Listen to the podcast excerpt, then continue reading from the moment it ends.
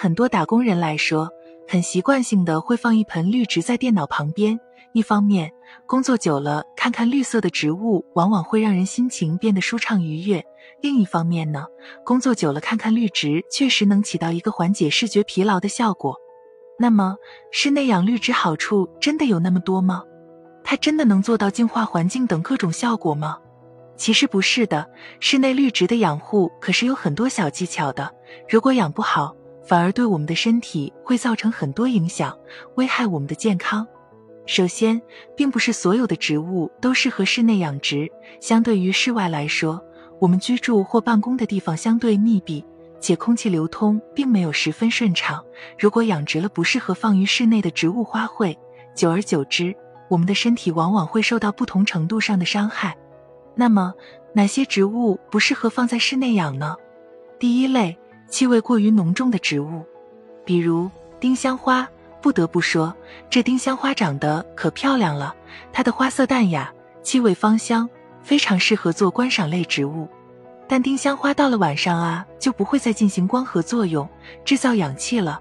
这个时候，它就会技能拉满，疯狂地吸入室内的氧气。如果你恰好将它放在房间，那它就要和你进行一场紧张的争夺氧气大赛了。此外，它的花香很浓。很容易影响人的睡眠质量，导致大家很难进行深度睡眠。同样的道理，百合花、瑞香等香味浓重的花卉也不建议放入室内，而带毒性的植物也是不能够轻易放入室内的，比如一品红。一品红这种花卉会释放出对人体有害的有毒物质，不仅如此，它叶子中分泌的白色乳汁也有毒，一旦接触到人体的皮肤。就十分容易使皮肤产生过敏症状，轻则红肿，重则溃烂。如果家里刚好有小孩，不小心抓了花的叶子，就非常容易产生呕吐、腹痛等反应，严重的时候还可能丧失生命。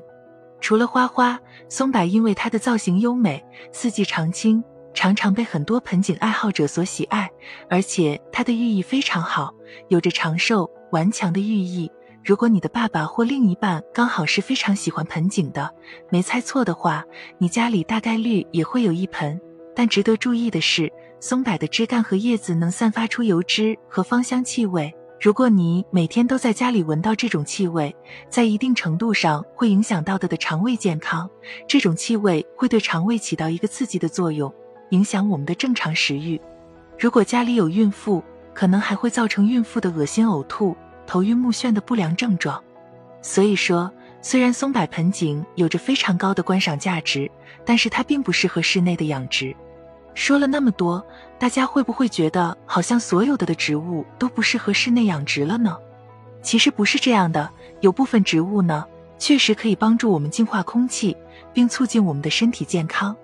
比如，吊兰的净化空气效果非常好，能够吸收很多种有害气体。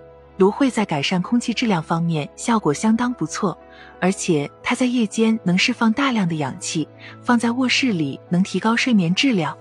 君子兰的叶片很宽大，有很强的吸收二氧化碳能力，能对空气中的灰尘、有害物体等进行强力吸附，使环境清新洁净，对美化和净化环境有着无可替代的作用。